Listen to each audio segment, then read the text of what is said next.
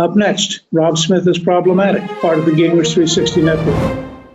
Policing is complicated. Race and policing is even more complicated in America, but lucky for me, I have a expert on the topic of policing in Black America. This is the problematic interview. I will be interviewing Brandon Tatum, former police officer, co-founder of Blexit, and the founder and CEO of the OfficerTatum.com. This is Rob Smith is problematic.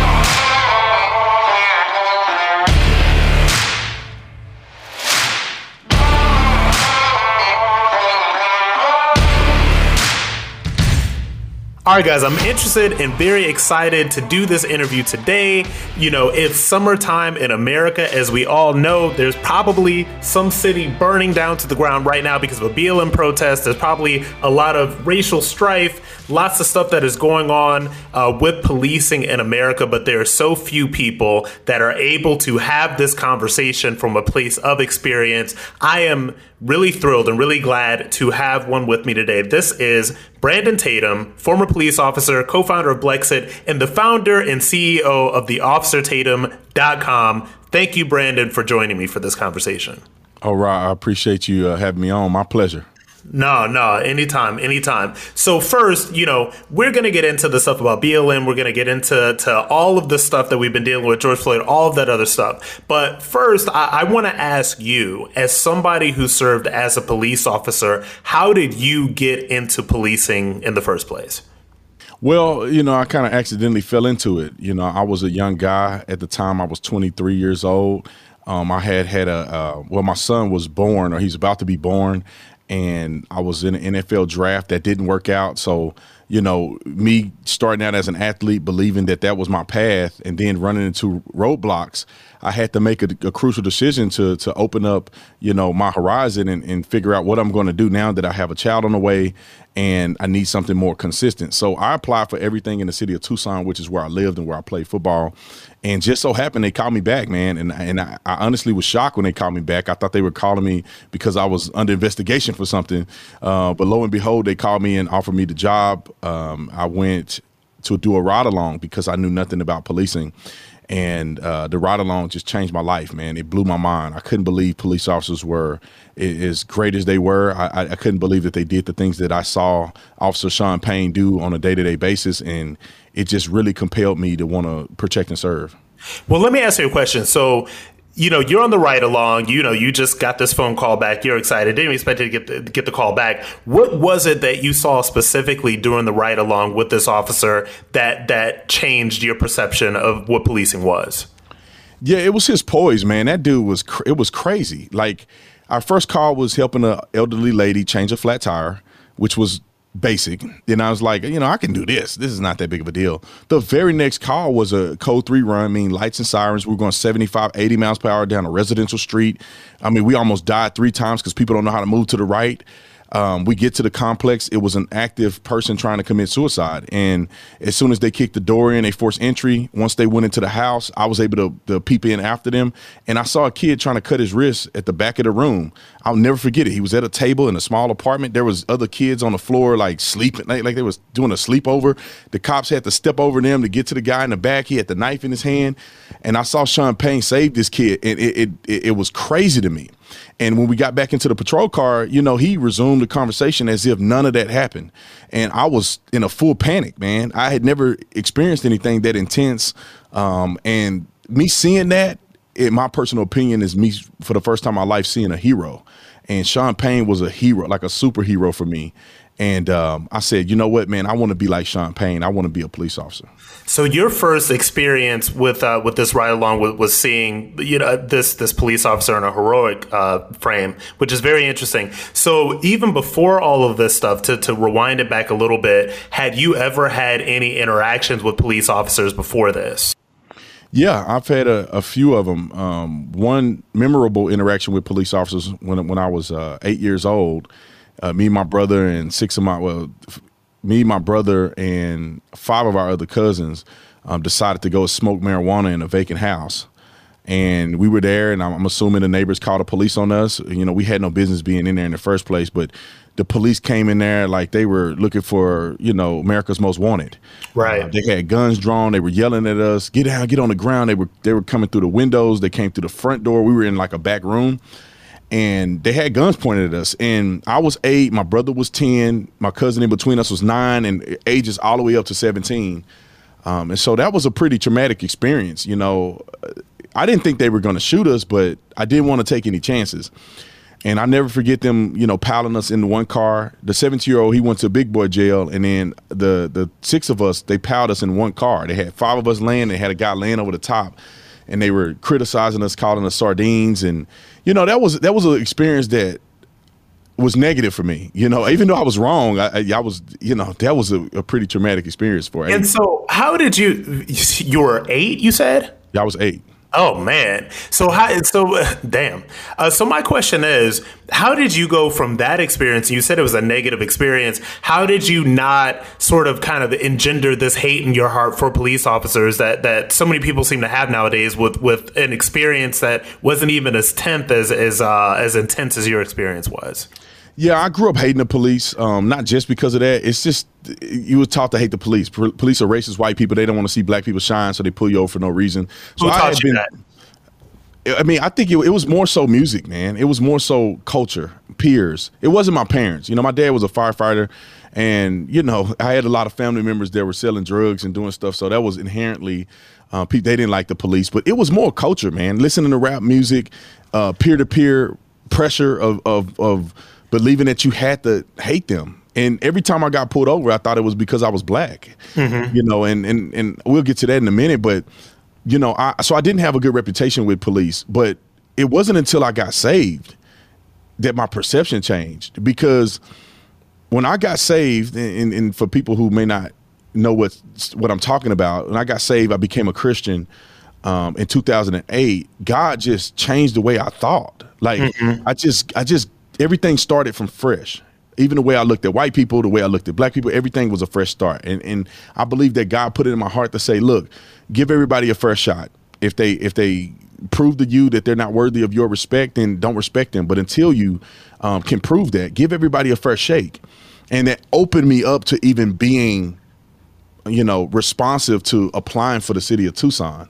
And then, you know, thank God I was open to it. And it was probably one of the greatest decisions of my life. So back to jumping back to to the ride along and all that stuff. So you're in the ride along, you seeing this man, you know, as a hero, and I'll just you know fast forward past your training and all that stuff.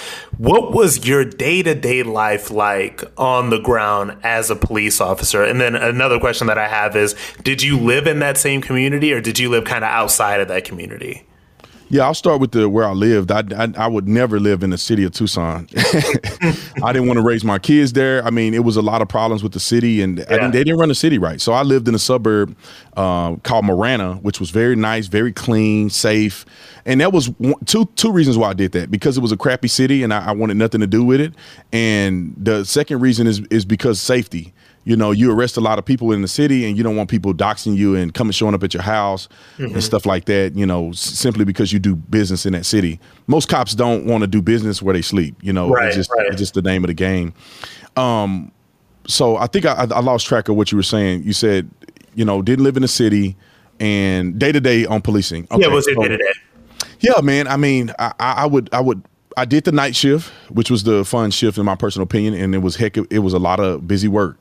Mm-hmm. And so mm-hmm. what I would do is I put on my uniform, I get in my car, I drive to work. Normally I'm running late all the time, so I'm getting there halfway late. Uh, we go into CPT uh, time joke here. it was real. I don't know what I don't know what uh, DNA I got in me, man, but I can't I can't be on time for nothing. So, you know, I'm running late like usual. I get there, I go into debriefing, and in debriefing they tell us about everything that's going on in the city. We're able to log in our computers and see all the calls for service. So while we're debriefing or while we're briefing um, to go into the shift, there is 30, 40 sometimes 50 calls that are holding that are pending meaning that these people have not seen service from a police officer um, throughout the entire day. Some of them ten, waiting 10 hours to see us. And so the pressure of the amount of work that we have to do before our shift even started. And then, you know, you log in and you just go for it, man. You got call to call to call to call to call to call to call. You know, somebody was burglarized. Somebody reported a rape that they hadn't gotten somebody responding for like mm-hmm. six hours. Uh, somebody, you know, uh, a traffic stop, there was a traffic accident, and they're still waiting there four hours later. And you would just exhaust yourself doing that. And in the middle of trying to conquer these calls for service and, and serve the public, meaning, you know, we were tremendously understaffed, you get a shooting, you get a stabbing, you get a, you get a, a, a, a um, a fatality call mm-hmm. and you have to divert and go back to call to call. And every shift was a emergency call like either a either we had a shooting we had a violent crime a robbery um, domestic violence where it had gotten violent enough where we had to go lights and sirens and you know you put you drawing your gun on people you chasing people. So every shift we had an emergency call like that. So i mean it was adrenaline packed from the from the day i put the uniform on I mean, from the minute i put the uniform on till three hours later, I'm experiencing an adrenaline rush from policing. And so, you know, since you you did all this stuff, and I want to ask how you have seen because we had talked about how you had seen the police before, you know, when you were when you were growing up because of rap music and all that stuff. How have you seen the perception of policing um, change over the past couple years? Do you think it's gotten better? Do you think it's gotten worse? What has your been what has been your perception of that? You know, I think it's gotten incredibly worse. The perception. I don't think policing has really changed. I think policing has improved. You know, body worn cameras. They got more tactical gear. They get better training. You know, because of the wrongs that had happened before. Mm-hmm. You know, we we train people not to beat individuals like Rodney King. You know, once once you hit him a couple times and he's not doing, you got to do something else. You can't just beat the man. So, policing has improved, training has improved, technology has improved, accountability has improved, but the public perception has has diminished. So I want to get so you, but you, so you do believe in um, the accountability and the body cameras and, and some of these reforms that have happened as a police officer. You do believe in these things.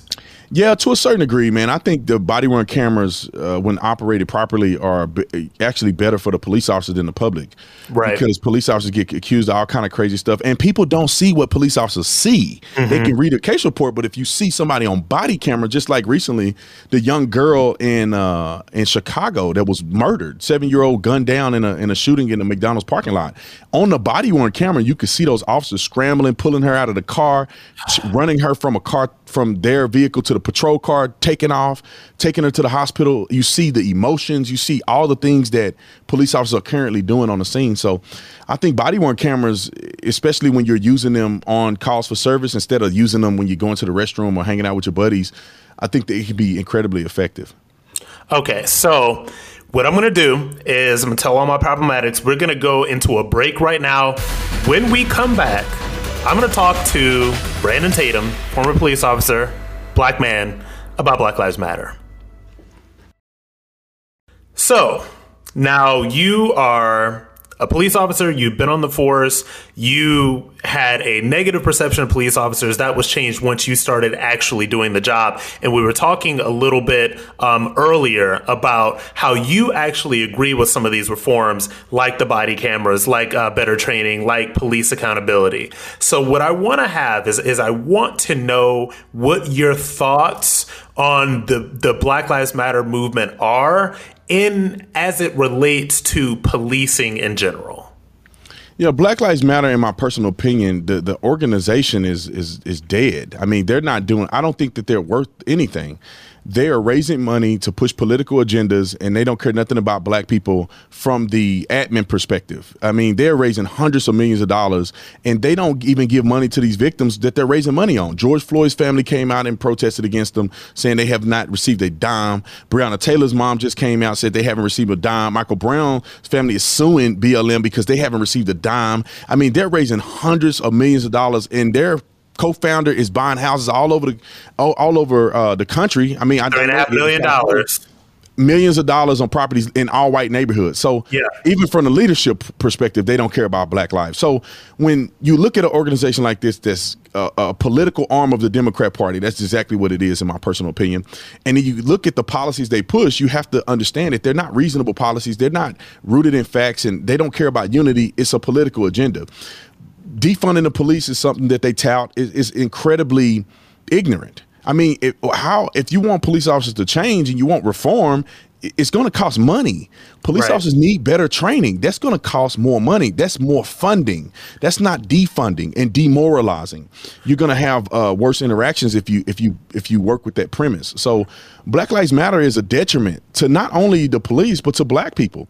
I mean, every time you turn around, you see a, a brother resisting arrest and, and, and, and getting in confrontations, like I would do when I was younger. Is that it was always a mental confrontation when I saw police. They are conjuring up this false sense of fear that's causing people to, to confront police when they shouldn't, causing them to run from police when they shouldn't, causing them to be killed and injured by police when they don't have to be. Right. Um, and so I think that they are a detriment more so than an asset. And the interesting thing to me, you know, when you have the Black Lives Matter conversation and you brought brought up the defund the police movement, right? And it is so funny that the people that are the most against defunding the police are the people that actually have to live in these communities that need police officers because they are inherently, you know, these are dangerous communities that need to be policed. And the people that are making that argument for defunding the police are people that do not live in these neighborhoods. You brought up the BLM co-founder Patrisse Cullors, her 3.4 million dollar real estate portfolio. Uh, one of the one of the houses, 1.4 million dollars, uh, somewhere in LA, has a 1.9 percent black population. Right, so so that stuff really is happening, and I think it's very interesting um, that you pointed that out. So, do you think? That because when we talked before you said that you you are actually are about some of these reforms in policing and that's what what I thought was was very interesting because I didn't expect you to be for that. Because uh, for so many people like like you and like I um, they create caricatures of us that don't necessarily exist. They they claim that we have said things that we have never said. So I think that it's interesting um, that some of these reforms that have come up you're about. So how do you think that the BLM movement is affecting the conversation around the act of policing itself.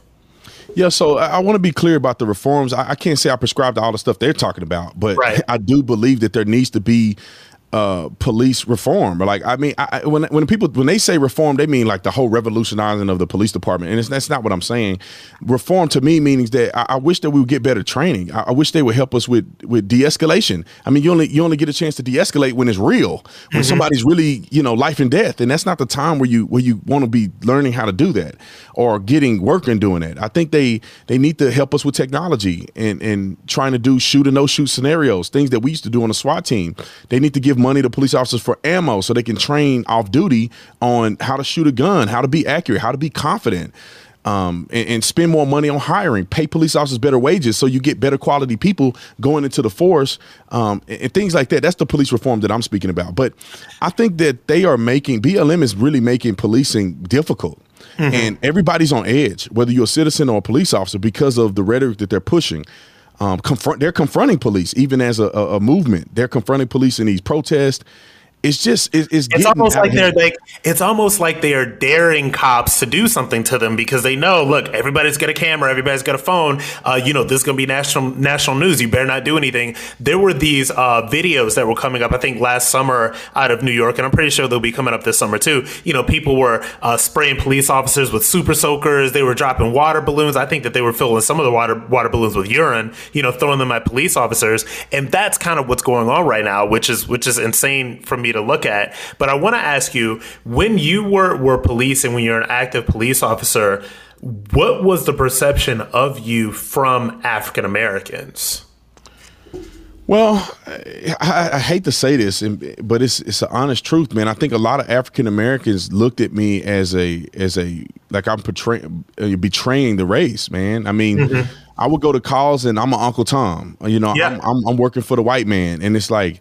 You know, I'm putting my life on the line to protect everybody. You know, why would you char- characterize me like that? There wasn't all black people. There were black people that are very proud to see a black police officer, and we're very thankful that I decided to to do the job. But you know, it, it, I did get a lot of negatives from from black folks. I mean, even people that I thought were my friends growing up. I mean, I'm a police officer now. Now I must be bad. I must be a traitor.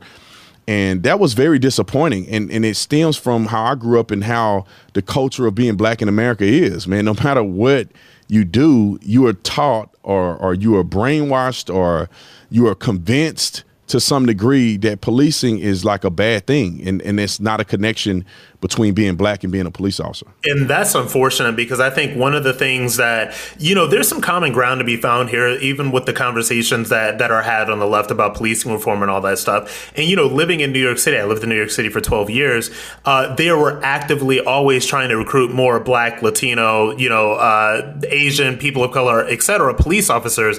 And I've always agreed with that idea that if black Americans that live in these cities, if they see more police officers that look like them, that uh, that kind of you know shared at least some sort of lived experience, then that may make that relationship between them and the police officers a little bit better. So it's sad for me to hear that this is still how people are seeing even black police officers, and it leads me to ask, what is even like what is even the point? It, it just uh, sometimes, and, and, no disrespect to you that that is wearing the uniform or any of the cops right now, it just seems like the most thankless job ever. It is. I mean, but the, most police officers don't do it to get a thank you. They don't do it yeah. for a paycheck. Trust me. I was making fifty grand, I think, and I was working overtime, night shifts, and all kind of stuff. And you're making was, fifty thousand dollars a year, before, uh, before tax, before risking tax. your life like that. Right before tax, you know. That's so crazy. after tax, I was barely making it. Man, I was making. I think I was getting less than a thousand dollars a check. Man. And so you know, it was it was. So I didn't do it for the money. Yeah, I did it because I felt like God called me to do it, and I actually cared about people, and it was an opportunity for me to save as many people as I can and influence as many people in a positive uh, direction at the at their worst moment. So these police officers that are going out today, man, I mean, they're just they're trying to do the best that they can, black, white, or Hispanic, or Asian, or whatever. Most of them are just going out trying to do what they're called to do, and it's a thankless job, and they don't want to thank you, even though a thank you will feel good. They just want to go home safe. They just want to go to work, save people as many as they can, answer these calls for service, stay alive, get the bad guys off the streets. It, mm-hmm. It's that simple. But if a person has never put on a uniform, it's easy to draw these conclusions that cops are out here uh, looking to pull over black people for no reason. I mean, yeah. that's if if it happens, it may happen. I would be shocked if it happens, but that's rare. That's incredibly rare. Yeah, and I want to ask your opinion on this as well. I was doing some. Uh, I, I was talking to one of these black liberals about BLM and all that stuff. You know, they do the debate and they just can't wait to you know do all that stuff. And we were talking about there was uh, there was you know a shooting. I think of some somebody. I, I think even this person was armed, and this black liberal was convinced that oh, there are different types of training that they need to do because we need to make sure that um you know it's de-escalated and all that. And so I'm like, bro, you're telling me that there is somebody that is literally coming at you with a weapon and you're supposed to be doing all of these things. They say, oh, shoot him in the leg or shoot him in the hand or something like that. And this argument is always being made by people who have never found themselves in a combat situation ever in life. I wasn't a police officer, but I served in Iraq. Uh, we do patrols, we have our weapon like that. I have been in combat situations. And the idea that somebody is just supposed to, your life changes in that instant when something like that comes up and that you're just supposed to use some superhuman training to shoot some people in the leg or something like that and not shoot to me it's ridiculous like what do you say to that argument as somebody who actually has police yeah, it's very weird. I mean, I wish these people would do a ride along or, or put yeah. on a uniform and, and, and try it for yourself, man. You know, people have never feared death before. I mean, they look at it on TV, they see it on video games or whatever the case may be. But in real life, man, when you when when you think you can actually die, your body does something real real different. Yeah. You have an adrenaline rush that's uncontrollable to you, and you know that fear can make you do things, and that's why you we train as much as we can. But when somebody's running at you with a gun, like you only have or running at you with a weapon, you only have a split second to make a decision. And to be honest, man, and most people you get you get tunnel vision.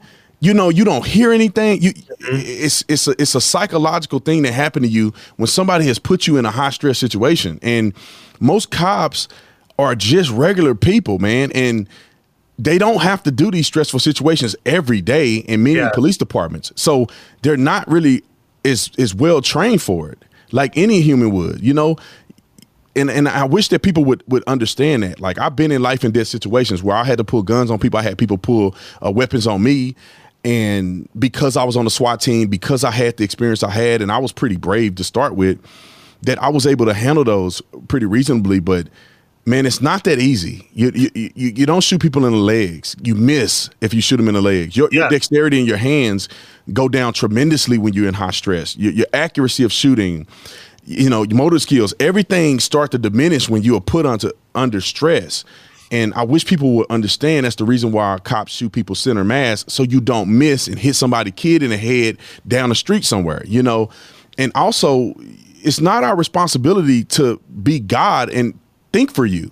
We don't know what these people are thinking. Right. Some people probably don't want to die. They're just they want to pull a gun because they hope that the cops shoot them first. They don't really want to kill a cop. They don't, they won't pull the trigger. But Yeah. we don't know that. We don't have some magic uh, senses where we can say, "Oh, this person really isn't that bad. He's turning his life around today." You know, it's like, bro, when you present yourself as a threat, I have to use the the reasonable amount of force to eliminate you as a threat from Absolutely. from verbal to to to uh, deadly force. That's just it- the way it is. And it was very interesting because this is something that uh, something that I never really thought about really because I, I take it for granted the fact that you know I, I was overseas in Iraq and I know what it is like to be in a, that life or death situation to have all that adrenaline to have tunnel vision to have all of that stuff that happened multiple times in Iraq. And it's so funny that since I've had that experience and I know what that's like it never even occurred to me that most people the majority of the people on this planet or, or in this country whatever will never have a life or death situation like that. So they do not know how to react. They don't know how they would react. The only thing they know is uh, they can say how they would react you know in the confines of a cable news set or on a podcast or something like that. But until you have been in that situation you just do not know. And i think that it does a disservice to the discourse in this country that there are not more police officers that have been in that actual situation that are being given the platform and while we're at it i want to ask you uh, something. I want to get your take on this there was uh, the police officer that was involved in the Breonna Taylor shooting. Now, this person was going to write a book uh, that was based on, you know, his recollection of what happened, or maybe some things that people didn't know, whatever. There was outrage by the far left. Uh, the book wasn't to be published by Simon and Schuster, but I believe the publisher had a distribution deal with Simon and Schuster. Now they're saying that they will not distribute this book. What do you think of that? Like, what's your take on this? Well, the left, I mean, this is this is apparent. Like, if the book is suck, then let them put it out, and it sucks. Nobody will buy it, you know. Right. But what they're afraid of, and and I know why, because I saw the documentation from Breonna Taylor's case. They are afraid that all the secrets are going to come out about Breonna Taylor and her family, Right. Um, because that's all that's all public record in these documents that I published on the Tatum report a while ago. But they they are going to be exposed. I mean, Breonna Taylor's mom was was heavy in in, in the gang in gang activity. She was heavy heavily involved in that. Her family didn't is well that. known. Yeah, her, her mom is. That's why when she's on TV talking about, oh, I want justice for my daughter, and, and and I know because I know the police officers that are there, and they say she she's in a gang. Like her family is well known. That's why people at the apartment complex when the shooting went out, they don't. It's not that they didn't hear any shots. They didn't want to cooperate with police because they're afraid of Breonna Taylor and her family. And Breonna Taylor was was on 911, I mean not 911 calls, but jail recordings, um, admitting to selling drugs for Jamarcus Glover, running money for him, doing dirt with him. Like she's on 911 recordings that we have.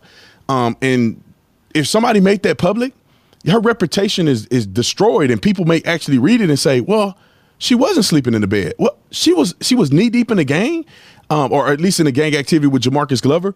Another thing is that she had a rental car that was found, that a dead body was found in that was re- was rented to her. And, and they don't know who killed the guy, the Hispanic guy that was in the car. People think Jamarcus Glover did it, or she had something to do with it. She wasn't an EMT. She was barred from ever working in the city ever again because of this situation. Many police officers think she had a plea deal is the reason why she would she didn't go to jail, although she was barred from from working for the city for for life. I mean, there's so much connected to this. Even uh, Walker, her her current boyfriend, has shot at the police. I mean, there's jailhouse recordings where Jamarcus Glover and others were like, "That dude shot at the police. He knew what he was doing. It's his fault that Breonna Taylor got killed." And so, if you put that information to the public, it would just blow away the narrative that this was a young girl sleeping in her bed. She was an EMT just trying to do the right thing. Mm-hmm. And so the, it, it's really funny that you bring all that stuff up. You know, I I kind of like covered that stuff a little bit, and but it, the thing about it is, is that when you're talking about these BLM cases, and the, I call them BLM hoaxes because there's always so much more to the story than we are allowed to say, and so it's almost like there are these conversations that we are not allowed to have. We are not allowed to have this conversation that you and I are having about Breonna Taylor. We are not allowed to have certainly the conversation about George Floyd. So we are not allowed to have these conversations. And I think you're absolutely right that people want to basically hide that. They, they want to hide these conversations. And for me, and like I said, I don't want to get too much into media bashing because it is the lowest hanging fruit of any conservative. But we do not have a media right now that is interested in the truth. We have a media full of activists that are interested in pushing forth narratives. And this Breonna Taylor thing was a narrative. The George Floyd thing is a narrative. But I have to push back on what you said that if this book gets published, you know, it's going to destroy the narrative. The thing about it is, is that the people that know that that want to believe the narrative will never read this book, which is why they want so badly to deplatform it. Now, I think this book is still going to go out. I, I, don't think it'll be distributed by Simon, Simon and Schuster. It'll probably go somewhere else. It will be out, and the only people that will talk about what's in the book, because he's probably got just the stuff that you said, are are conservatives, and it's almost to the point right now where facts and truth are a conservative conservative thing and lies a narrative or a liberal thing. And that should not be the case, especially with something like this. Yeah, and I think that you know what I learned over time, and people would message me often and say, "Man, thank you for posting that about Breonna Taylor because I didn't know. Like, it changed my mind. Like, some people, their their turning point from being liberal to becoming conservative was Breonna Taylor. You know, so really? I think, I think that they are afraid that it may turn some people. But I let me say this. Let me say this. I think that they're they don't want negative content out about Breonna Taylor because they have a narrative. I don't think they're thinking that people will change. They just don't want her to be embarrassed in public like that because they had made her a martyr. Um, right. Um, however, the re- effects of the book is going to cause people to change because everybody have that breaking point, man. You know, you did, I did. So many people have that breaking point where you you start seeing stuff that's like, well, that's not adding up, and yeah. then before you know it, you're like well, these people are lying. They, they, no, they're just lying. They, and then you say, why are they lying? And then you start realizing, well, they have an agenda. And you're like, I thought I feel betrayed betrayed by you people. Like when I was a liberal and I thought I was a Democrat, when, when Barack Obama started bashing police, I, I, felt I felt betrayed. Like I thought you really cared. Like I thought you mm-hmm. were really genuine dude. Like you don't even like you you're making up stuff. You you're lying. And then when you see all everybody else is just following suit, you're like, all of you guys are lying. This I'm living in a twilight zone. And they lie over and over and over and over again, and then they tell some more lies, and then when we're done. Then when they're done lying, they lie some more. That is the thing that kills me about this. The question that I always ask to myself, and you know, I, I do the Facebook videos and all that stuff, and I did one about this this Breonna Taylor book, and my thing was like, I don't know what's going on. I think that you know the book should be out. We shouldn't suppress. You know, this is freedom of speech, freedom of the press, all that stuff, but whenever there is so there are so many people that are trying to get me to think and believe one thing I, the contrarian in me automatically asks the question why do all of these people want me to believe this why is this coming from the NBA? Why is this coming from all the rappers? Why is this coming from all the celebrities? Why is this coming from all these Democrat politicians? What do they have invested and me thinking that I'm a perpetual victim or that all cops are out to get me or that I'm I'm black in, in the greatest country in the world that has the most black wealth concentrated anywhere of anywhere in the world and I'm still a oppressed victim you know? So I, I, I get it. And and hopefully when this stuff starts coming out and i think people like you uh, and, and, me are very good at kind of opening people's eyes because our eyes were opened in this way. So when we come back from the break, we're going to talk about how we rebuild the relationship and change the conversation around blacks and police because I want to end this on a note of positivity.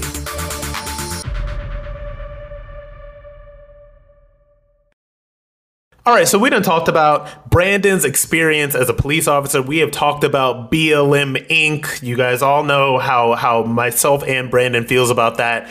I want to do something positive. I want to know, and I'm asking you this, Brandon, how do we rebuild this conversation uh, this relationship and change the conversation around African Americans and the police?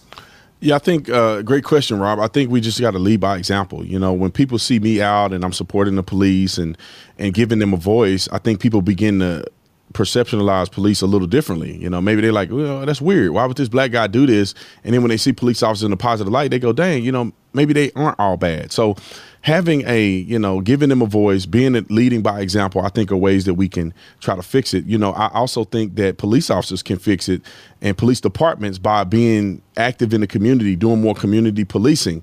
And I also believe that you know the community can be more active by doing ride-alongs and going to seminars and, and and different things that are put on by police departments to help you understand what should i do during the traffic stop? How do i become a police officer? You know all those different things i think that we all can do in conjunction to make these things better. I do think that there is a recipe for success when rebuilding the relationships we just have to follow that recipe. And it's going to take both sides to actually want to fix it and to care enough, and we will see it fixed. So, for you, for somebody that is very prominent and very public as a staunch supporter of police officers and, and, you are a police officer yourself.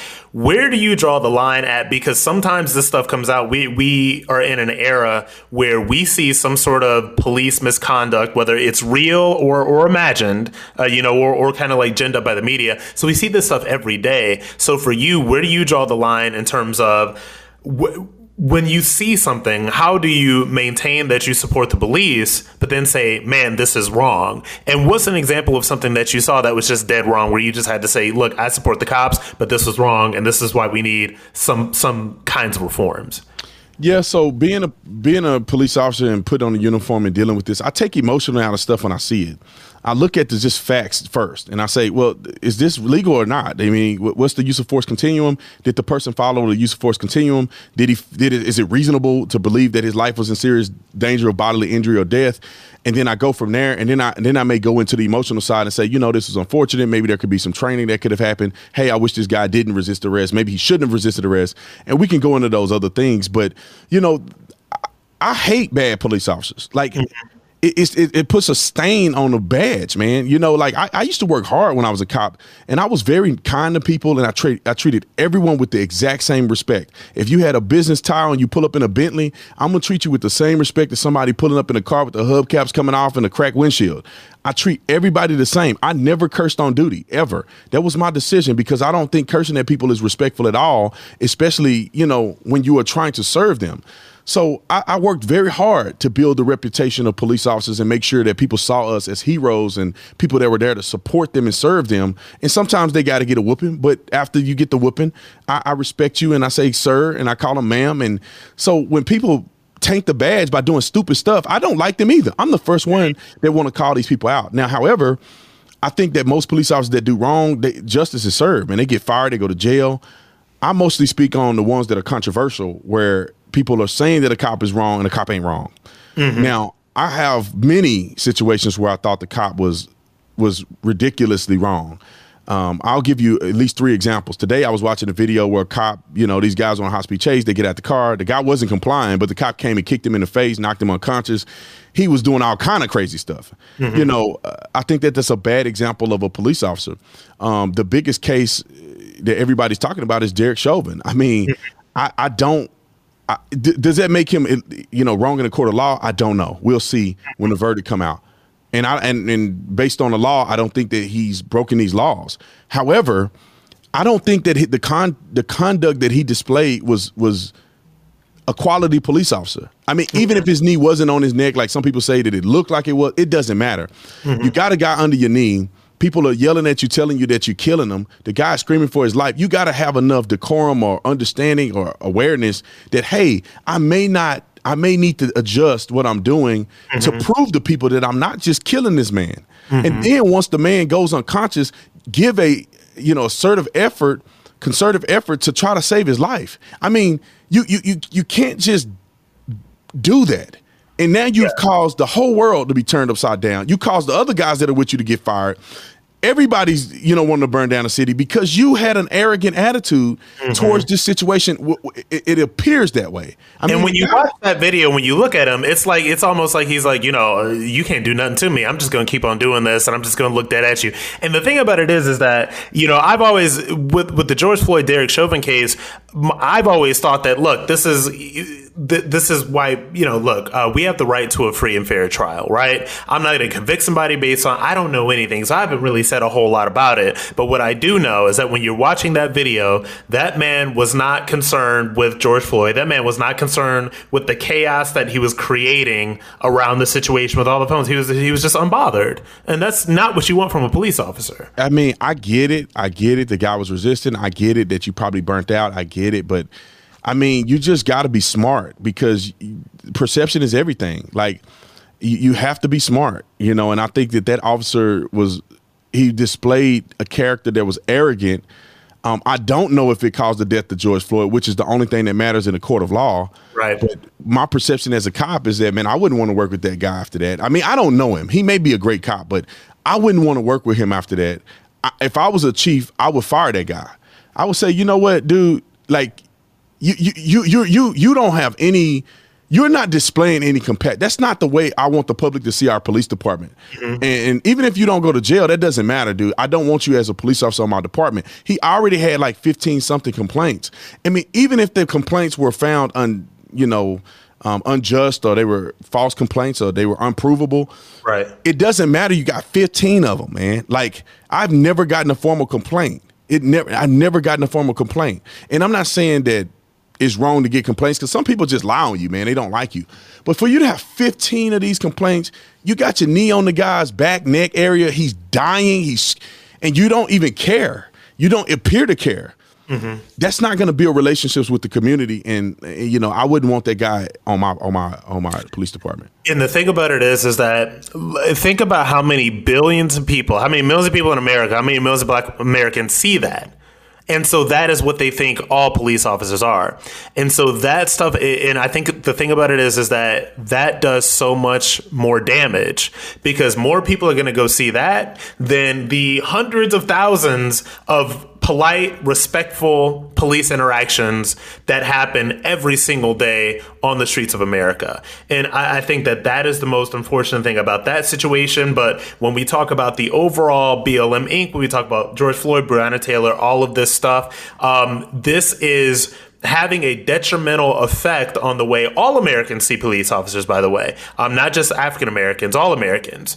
And I, look, I, it's going to take decades, I think, to repair these things. But I'm glad that, you know, we got people like you out there leading the charge, letting people know exactly what it is to be a police officer and giving commentary from a place of having actual, having actually have done these things, which is so much more of, of what we need um, in our discourse. So, on that note, I want to thank you for joining me for the problematic interview. Uh, tell my audience where they can find you and uh, the rest of your work theofficertatum.com, T H E, officertatum.com. You can find everything that I do. I have an online store. I have, you know, a website where we do news. I have a YouTube channel that's 1.5 million plus people that are subscribed to it where I do commentary on a day to day basis. So I'm doing a whole bunch of stuff. But if you want to find it, if you want to reach out to me, whatever the case may be, you want to book me to speak, all of that can be found at theofficertatum.com. All right. Thanks so much for your time, Brandon. God bless you, man. Thanks, Rob.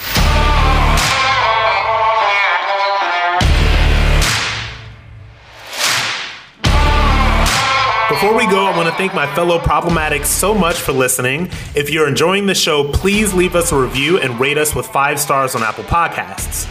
You can also find me on Twitter, Facebook, and Instagram at Rob Smith Online. Special thanks to our producer, John Cassio, researcher Aaron Kliegman, and executive producers Debbie Myers and speaker Newt Gingrich, part of the Gingrich 360 Network.